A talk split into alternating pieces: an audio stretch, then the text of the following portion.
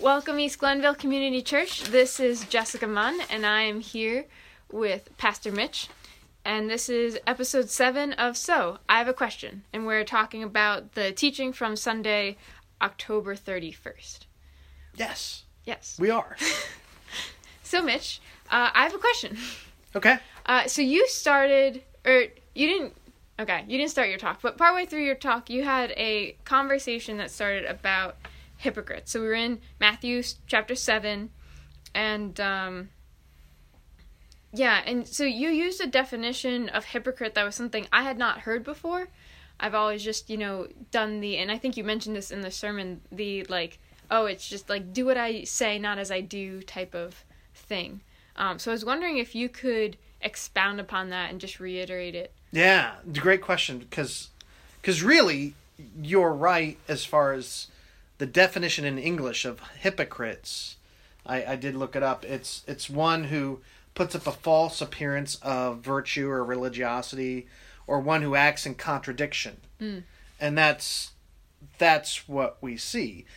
What I was doing was we get that definition from how Jesus used the word about the Pharisees and what he said about them. But the word itself in Greek is a compound word. Hupo is under. It's like the same as hypodermic needle, under the skin. Okay. Hupo. Yep. And then Kretes is judge. So it's someone who is an under judge. And so it's someone who takes upon themselves to be a judge, a little judge in a sense, of the people around them, in a sense, speaking in God's voice. And that's what the religious leaders were doing. Mm. They were hypocrites in the sense that they were playing the role of judge. Now, the truth is they couldn't live up to their own judgments. Mm-hmm. And Jesus was calling them on that. And that's where we get our modern sense of what we think of that word is someone who's, condemning of others, but can't live up to their own teachings. Right. So you see where the connection is. And in fact, It's this teaching that Jesus said, you underjudges, you hypocrites, you look at the speck in someone else's eye, you're judging them for their misdeeds, but you're far worse yourself. Yeah, and I think that the idea of that underjudge makes a lot more sense, because if I'm thinking of more of the English version of hypocrite, it's you're looking at the speck in someone else's eye, and it's kind of I think a lot of times some people they realize that they're being a hypocritical, which is why you get the saying don't do what I do, do as I say. It's I know I'm not living up to my own standards, but let's just ignore that. Whereas when you're doing, it almost sounds like with the underjudge, it's a lot easier to start judging someone without actually taking a look at ourselves, and you can kind of do it more without realizing it. Yeah, and I think the word gets thrown around a lot when it's not really quite right. When someone who falls into sin, or you know what I mean, someone who just falls short, and they're called a hypocrite. And they might have fully acknowledged, I do fall short all the time. Mm-hmm. And all of us, as we as Christians all acknowledge, we don't always live up to the best that we could. That doesn't necessarily make us hypocrites in what Jesus is saying. Mm. It's only when we're trying to apply a harsh standard towards someone else when we don't even try to live up to that standard on ourselves. Right. Or even put a harsh standard to someone else when it's not our job to create the harsh standard. Yes, exactly. Yeah. Yeah. Okay. Okay. So chapter 7, verse 6, it's a verse about pigs and pearls and swine and dogs and... Yeah, so I have a question for you. Yeah. Before you'd heard this, what was your understanding of that verse? And... in a sense, did it change, or did I come at it differently? Yeah, I think I had gathered before just the concept of if you have something precious, don't give it to somebody who won't treat it as such, who won't accept it, who will just throw it away and not care and completely ignore what you've given them. So I think I got that underlying concept, but the idea that you added to it that I had never thought of was the fact of, like, this is especially true when we talk about, like, giving advice and correction to non-Christians, who just don't understand why the correction is good or valuable or, like, precious type of thing. Yeah. And I would still say it applies even more generally. I remember reading in a commentary that they said, the commentator completely disagreed with him. He said that Jesus changed topics from verse 5 to 6. I'm like, no, he's clearly talking about the same idea of looking at others. I guess it's that idea that your pearls, you know, and he's using a very much hyperbolic language or, you know, parabolic language, like trying to give this illustration that sticks out.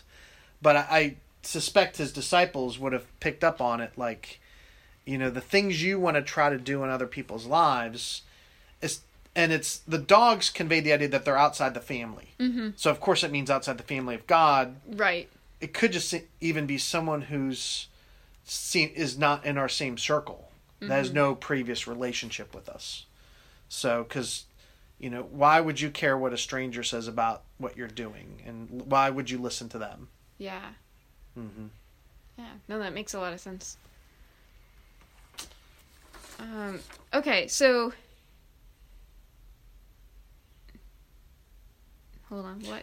Oh, I on that. So, I did put a note for myself. I thought of an example. So, the seeing our advice as so valuable, we think as outsiders, we know what's best. And how does it make sense that we would know better for someone else from the outside? Now, sometimes you do see things from the outside, but that idea that, well, you know, you live with this situation all the time, and yet I can come and tell you a better way to do it. And the idea that came to mind is when I'm cycling, I've had a couple times a cyclist come up and say, you know, you're probably riding with your seat too high. And they say, because of that, you're going back and forth a little bit. And I'm sure they're right. The thing is the reason is my knees don't bend very well. And if I go lower, then my knees overbend. And so, because of my situation, I do that. Now, they were trying to be helpful. They weren't. I didn't, like, turn on them and trample them or anything. But that idea, in a more general way of, well, you should do this. Well, we may not know everything as outsiders. And I think that kind of leads into the other idea I was thinking about is, like, if we think that our, like, maybe thoughts or correction or advice, like, as your example just showed, is, like, valuable to others, then when others try to give us the same type of advice, even when they don't know our situation. It takes me... It was one of those, like, oh, yeah, I should accept, like, at least accept criticism with open hands and, like, evaluate it. Take it in and be like, okay, let's look at it in my situation type of thing. Does this make sense or does it not? Because it's not always going to. Yeah, I think that's right. Like, and it's possible to go wrong on either way, to be so, you know, oh, they said this about me and so worried about what other people think and too prone to taking advice or too seriously when you say they don't understand what they're talking about, but that's okay. You know, or you could be too, well, I know what I'm doing. No one can tell me nothing. How dare you? Yeah. So I think hearing people, and sometimes I know if I think their advice is off key, I'll just say, that's a good thought.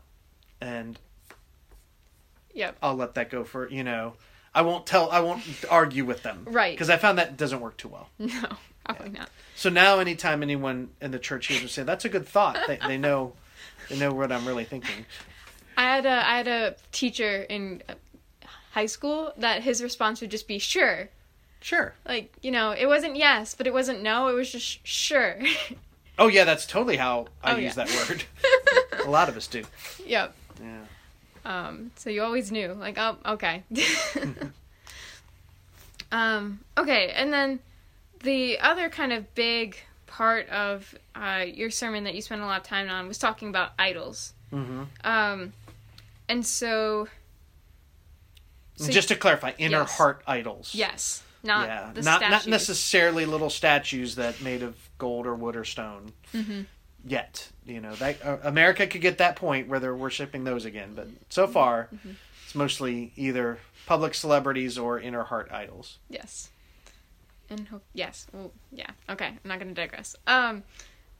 So you mentioned the progression, and I think you had mentioned this in an earlier sermon too, the progression of getting to an idol. So, first is desire, and then you start demanding, and then when people disappoint you, then you start judging them, and then eventually you go to punishment type mm-hmm. of thing. But the way that you kind of describe that progression, it sounds like it's super easy for idols to form without us realizing. It usually, if it's, a little wooden statue, it's just obviously, I decided to build that.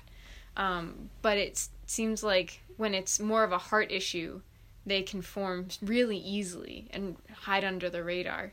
Yes, that's exactly what I'm saying.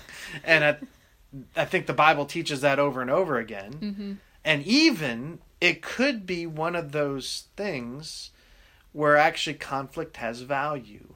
Because conflict, when we start to deal with it, helps us see that there are idols mm-hmm. that otherwise we wouldn't even notice. Mm-hmm. And, the example might be I think of a guy especially who lives alone, is a bachelor till later in life, and has all these habits and routines and things that he has to, and then later in life gets married. Mm. That's pretty tough because he's got all these set things. Mm-hmm. And anyways, I think that's kind of the example. We get all these things rooted in us that if we don't get our way, it can, mm-hmm. they're there.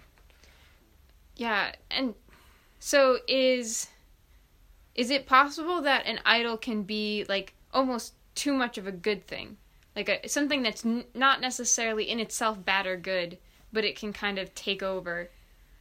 Most idols are. Do you have any good examples? Probably not any that I wouldn't offend somebody. He talks about in the video, the peacemaker guy, about how even wanting respect can be an idol, that if, you get so easily offended or whatever, and so you've made people treating you with respect an idol. Mm. Now, it's a good thing to want that, but I can imagine even time with, vacation time with family. Mm. We started the video with the vacation, but, wanting, it could be good to want to get away with your family, but having that be such, it has to be a certain way, or you have to have so many things. Mm-hmm. What the heck? I'll give you guys one. When I came to a new church, I may even talked about this. When I was younger and an associate pastor, youth pastor, we were starting to develop a Christian or a contemporary worship. Mm. And they were very much a hymn church, and I wanted to see contemporary worship grow. And I wanted it so bad that I was in conflict with a lot of people. And I would say that probably became an idol in my heart. Mm. Mm-hmm. So there you go. Yeah. Yeah, I was even thinking of so for me, to make sure that I can get fully through the week, my Wednesday is my one clear night. And I usually try to keep it pretty reserved of a don't schedule things. But it's one of those things where it's I know that if, if something pops up, I could have the tendency to be no, absolutely not. That is my clear night. You right. cannot touch it. It is sacred. Versus being okay, God, is this something you want? I understand that you need, you know that we need rest, that we are humans. Right. But is this something that you want me to do, knowing and trusting that you'll then give me the strength to make it through the rest of the week? Yeah. So like I've heard of other people say things like that, and it's like, oh, yep, I could see that happening or starting to happen in my own life if I don't like consciously take note of it. And it starts out as a like, no, I want to have that night free type of thing. Okay. And it obviously a good thing. Yeah. Yep. So I have a question on that. You went through the list of ultimately if you're this idol's getting hold and someone's not giving it to you, you want to punish them. Mm-hmm. Did that relate the idea of punish, knowing that it's not physical punishment, but and how? What are the ways you've seen people punish someone when they don't get what they want? Ooh. I can't say that it directly relates to me, or that it directly like resonated with me. But I'm sure I can. I'm trying to think of examples. I know there's got to be one, but it's not. Well, I hit you off the cuff with that.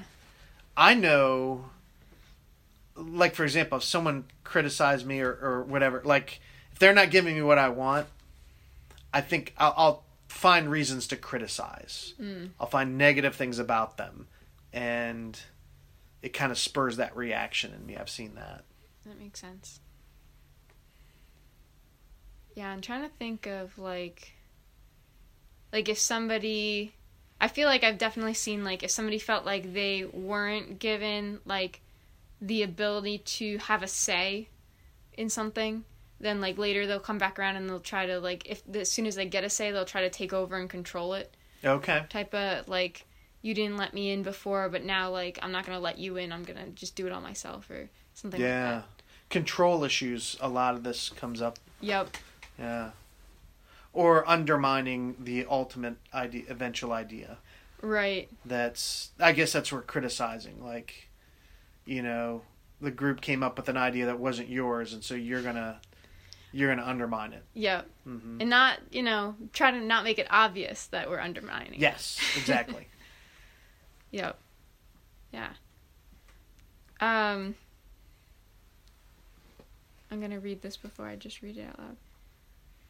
Okay, so after you explain talking about idols and kind of again hitting on the fact that they can slip in pretty without noticing, you had a bunch of questions about how to help us kind of look for idols in our lives. Yeah. And so I'm just gonna, I thought they were good. So first one, where does anger show up? What do you tend to fear? What will bring you happiness? What would you sin to obtain? And when have you ever stretched the truth? Mm-hmm. And something that struck me was that those first three are all about anger, fear, and happiness, which are all, like, emotions. Mm-hmm. And so, like, it just kind of struck me, and I was curious as your thoughts. Like, it's almost like God was like, yeah, use, like, your emotions, I gave them to you so that you can help yourself, like, you know, help. The sentence was there. It's like our emotions are helping us diagnose. Yes, that. Yeah. Yeah, they are. And, you know, one is they're part of who we are, but, and, you know, make life good and make us persons and not just robots. But, but yeah, no, I think when you start to sense your emotions and then start to dig down to why am I feeling that way, right, they can help us know ourselves better. And know what's really guiding us and leading us. Mm-hmm. That's a good insight. Yeah. Yeah. Which one of those do you find yourself most prone to? Which one do you see as like being the most helpful? Which of the 5 questions? Yeah.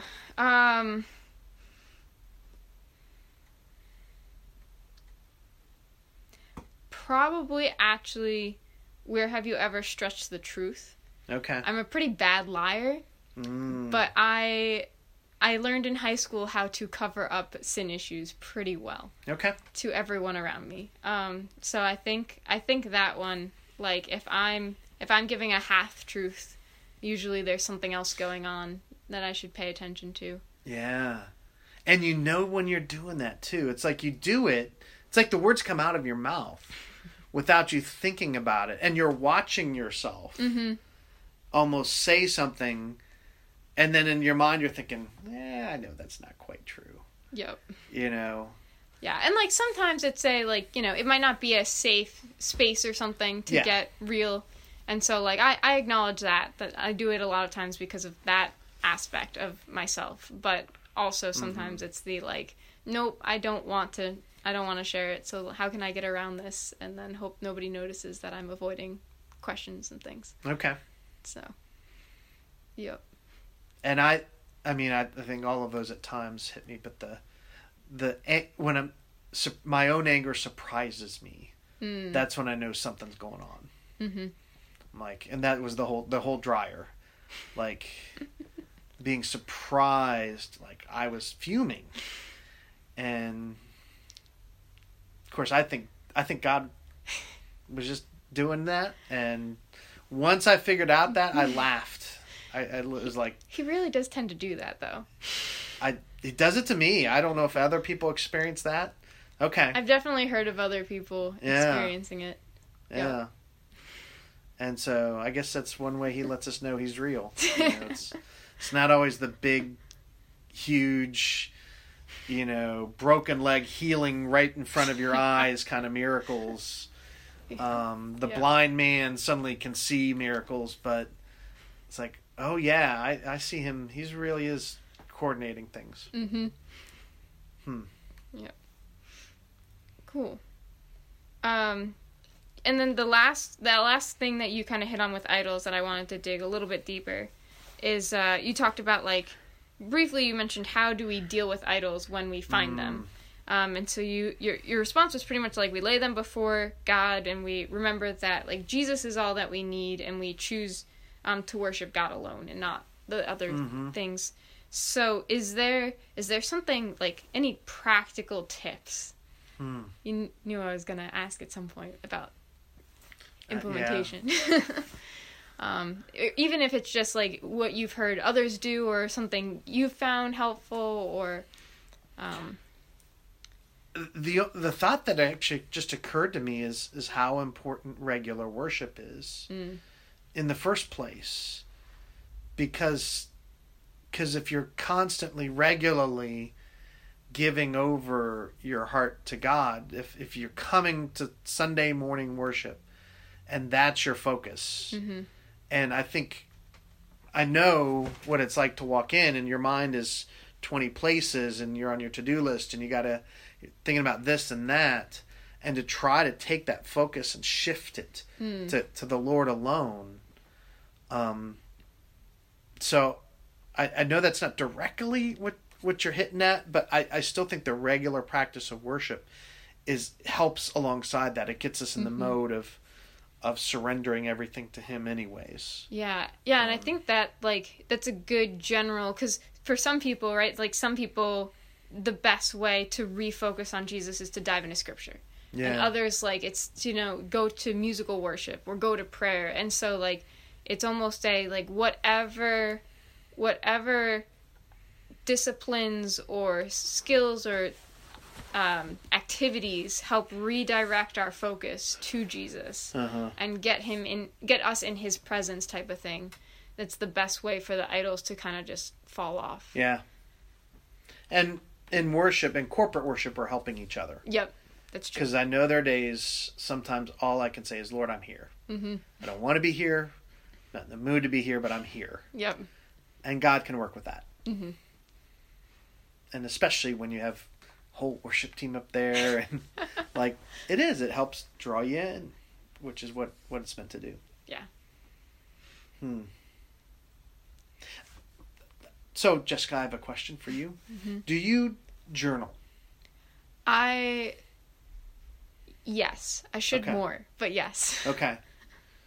I'm going back to the specific. For me, that is one of my spiritual practices that helps me be aware of myself. And I do a little bit every day in the sense of just keeping track of what I'm reading. Sometimes it's just journaling the scriptures passages, but I try to at least once or twice a week just get into what's going on in my my life. Mm-hmm. And sometimes in those times, that's when God opens up thoughts to me. Yeah. And, yeah, so that's one spiritual practice I would encourage others to give thought to. Yeah, no, I think that's And I just buy those cheap composition notebooks, and I probably have 50 of them mm-hmm. over the last... Yeah, I at some point, my handwriting got slower than my typing, and so I just have a folder on my laptop. Okay. That's just called, like, journal, and I just, like, pull up a new Word document every time I start mine. Okay. So... Different generation. I need to actually have paper and pen. If my wrist would move faster and it wouldn't hurt by the end. Yeah. I used to physically do it, and sometimes I still do, but. Right. Yep. Okay. So that was all the questions I had on the like kind of main part of the sermon, mm-hmm. and we still have a little bit of time. So, what I would like to do is kind of go down a rabbit hole. Because you mentioned you started off your sermon with a personal story example of when you were in conflict with someone, and it was about the biblical stance on alcohol. Yeah. So I was just curious. You kind of give it like an overview of where you stood on this topic, but I was wondering if you could dive a little deeper and talk about the different sides of the argument or. What scripture verses you usually go to type of thing. Okay. Yeah. So, and practice-wise, I was never much of a drinker. Mm-hmm. So, it's not a compelling issue for me. And the first thing I just have to acknowledge, I know for some people, it is. Mm-hmm. And so... I think thinking about it analytically is certainly worth doing, but some people have a lot. I've just encountered people, even those who never had an issue themselves, but saw it be such a destructive thing in the lives of others mm-hmm. that they just hated alcohol with a passion. I think of one fellow youth worker I had, and he just had seen it damage so many kids. Mm. And he's like, he hated it and would never touch it. Mm-hmm. And so around him, I never did. So the main scripture passages, there's more than a few places in scripture that warns of not being drunk. Ephesians comes to mind. Do not be drunk on wine, but be filled with the Spirit. Mm-hmm. So there's other places that speak of warn of that danger. The side of the freedom, Paul talks about how we are enabled to enjoy everything God created as good, and therefore we can use if we use it, in God's under God's hand. And so, knowing that Jesus drank wine, I feel like we can enjoy alcohol in moderation, and it shouldn't be a problem. I've heard arguments from that young man that I mentioned, but also others where, well, Jesus didn't really drink wine. It was new wine, which is like more like grape juice. But no, it was fermented. Mm-hmm. It may not have been as potent as some of our wines today, but it was wine. And so, and then obviously Jesus turned water into wine. Yep. And again, it was wine. The alcohol was necessary to make it safe to drink. Yep. So I just always found that curious that those who made it a theological issue that you shouldn't drink at all. I'm like, you do realize the one we follow turned water into wine, and the last night before his death told us to drink wine, and when you drink it to remember him. Yeah. So I just now on a practical level though, we don't want to cause anyone to stumble. Mm-hmm. And Paul talks about how if he's talking about food given to idols, it says, if eating meat would destroy my brother, I'll never eat meat again. It's that important that we don't do things that cause others to stumble. Mm-hmm. And so I've always had to be conscious of that as a pastor. Even I've been in churches where you actually want to try to use real wine in communion sometimes. And we always had, if we did that, we made sure we had a juice option. Plus, there were also kids. Right. So, but tried to never make it so that someone who that was an issue for would feel tempted. Mm-hmm. Anything specific on that? That? No, I think the verse from Paul of the not causing others to stumble, I think, is kind of the key of a it's not black and white. Right. It is a gray area, and so it's gonna be it's gonna be between you and how you know your body and your environment or how you drink alcohol. Because someone like me who grew up in an Italian household where my mother grew up from when she was a small kid. Every time we went over, she went over her grandparents, she would get a shot of brandy. Right? Okay. So for them, alcohol was just a normal part of life. And so it wasn't anything to be abused type of thing. Whereas if somebody comes from a home where their parents were an alcoholic or where, they've seen a lot of destruction, it makes sense that they probably might want to stay away from it a little bit more. And so I think that I think that the scripture gives the guidance of the don't let it become an idol. Don't let it go too far. Yeah. But also be wise type of thing. And because I did my ministry in youth ministry in Young Life, my young adult years, Young Life had a policies. You didn't drink anywhere where your teenagers could see you because so you actually I did not drink and I didn't keep beer in my apartment when I was a young guy in those years for that reason, just because you just didn't want to, even if it wasn't so much causing them to stumble, it just it could throw them off. So now when I was back home with my parents or I was out with some friends in a different town, I'd have a beer or two. Yep. But I never developed a habit. So Yeah, and this might be a conversation we can start, but or maybe you'll tell me that you're going to answer it in a future sermon. Okay. But there is a type of argument that we've been talking a lot about, relational arguments, kind of between, people and our desires and stuff. So how about, arguments over doctrine? So this alcohol thing, that's one. There's tons of different, you could... Calvinist versus what's the opposite? Arminian. Thank you. That was it. And so all these other kind of positions and stances that people take, is there a good way to kind of have those sorts of disagreements or conflicts that's honoring to our brothers? And is there certain topics that we should not be arguing over, that we should all be on the same playing field? Yeah. That's not just a sermon, that is several. So, first of all, I got a book. Ooh. One I read in the last year called Finding the Right Hills to Die On. Okay. And interesting enough, it's written by Gavin Ortlund.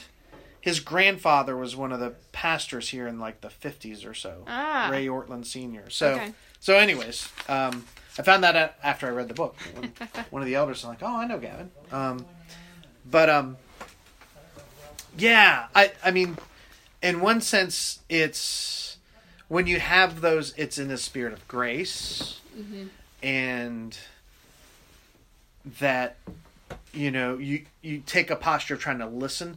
I know I can go into debate mode, and I gotta watch that depending on who I'm talking with. Some people can go debate toe to toe, and it's fine. Yep. And we enjoy that. Right. Other people feel like I'm bombarding them, and they just get frustrated. I'm okay, I got to realize how I'm talking, and because I enjoy the debates and thoughts and what about this and what about that. So know who you're with and who you're talking to, and I'll just say there are times that Christians, they don't necessarily think of each other as non-Christians, they don't divide spiritually, but they might need to not be able to work together in certain arenas. I think of Paul and Barnabas, who got in an argument and they went different directions. Mm-hmm. And it actually expanded the ministry. Of course, I was used to being a different denomination. And I came to theologically decide, no, I need to leave this denomination and go somewhere else. Mm-hmm. So there are times, I guess, to think that through. But even then, the goal is to have charity. Yeah. Like, to not talk about how bad, I had to make the conscious effort. I'm not going to just badmouth my old denomination. There were some people there who were very kind to me mm-hmm. and gracious. They helped me get ordained. Yep. And there's some good things. And you can, even when you disagree, say, look for the good. Mm-hmm. But we felt like Lord was leading us in a different direction. Does that give you is that in the direction you're talking? I think so. Do you have any insights being in a parachurch ministry? I do. It's actually one of the things I like about the one I'm in, specifically InterVarsity, is that it is specifically interdenominational. Yeah. And so I actually had this happen with my students last week, where a couple of kind of sensitive topics came up. And my response is always okay, so we have people in our group that land on different parts of the spectrum. So here's the different parts of the... And so usually what I do is I explain the different views, because the more I've grown... the more I've tried to, as you said, kind of listen with grace. So I can at least listen to the other side. And I can say okay, some of your points are valid. I can see why some of them make sense. I can see kind of how you logically came to that conclusion, even if I still disagree. Because I logically also came to my own. Right. Or I can see a little bit of both of the main extreme sides, and I find myself in the middle. Okay. The phrase I use for that is I like to see clarity, not necessarily agreement. Yeah. Is what you can do in those cases is clarify, this group goes here, this is the stance, and try to, as best as you can, charitably describe the views that even you disagree with. Yeah. So the time I tried to do that recently was when I talked about the rapture, the two views of the rapture. That's what I was thinking. And tried to present both views, and then I made the case for the one I've landed on. That's how I tend to handle those things. Mm-hmm. Yeah, myself. And I think it's valuable to do that, because then it's not just it prevents potentially an argument of somebody just being like, "No, you're wrong." Yeah. Like, absolutely not. And again, maybe it's because I understand the parachurch, because it's like when I was with Young Life, I had Presbyterian churches, Baptist churches, and I actually had the chance to learn all the different distinctions before I ever had a chance to land where I picked a side. Yep. So I found that helpful. Yeah, I know that I did at one of the conferences I went to several years ago. I specifically went to a talk that was on Protestant and Catholic denominations and how we could partner together, type of thing. And a lot of the let's focus on the things we can agree with. Let's we can agree on those things and move forward and not do other things. Especially stuff so maybe we won't do communion, because we usually people disagree. That's a pretty divisive topic. Yeah. And so things like that have helped me to be I can there's certain things about Catholicism I can appreciate, like some of their liturgy or some of the other ways that they approach scripture and stuff, but there's also lots of other things that I don't necessarily agree with, or I'm not as comfortable with, type of thing, which is why I don't usually say I'm Catholic. If we agreed with them, I'd become Catholic. Right. Yeah, that makes sense. So it's helped to be able to be I can at least respect you as a fellow believer, and I can at least understand where you're coming from, even if I don't agree. And I liked how you said it, clarity, but not agreement. Yeah, not necessarily agreement. Yes. Yeah. Well, I think we've probably hit him pretty long, so but just right. Just right. Yeah. But thanks again for hosting. I appreciate our conversations, and thank you guys if you've listened this far, and feel free. We talked about this to add to the questions. We would love it if we whether you emailed them to me or you got them to Jessica before Tuesday, we'd love to to include more people in this. Yep.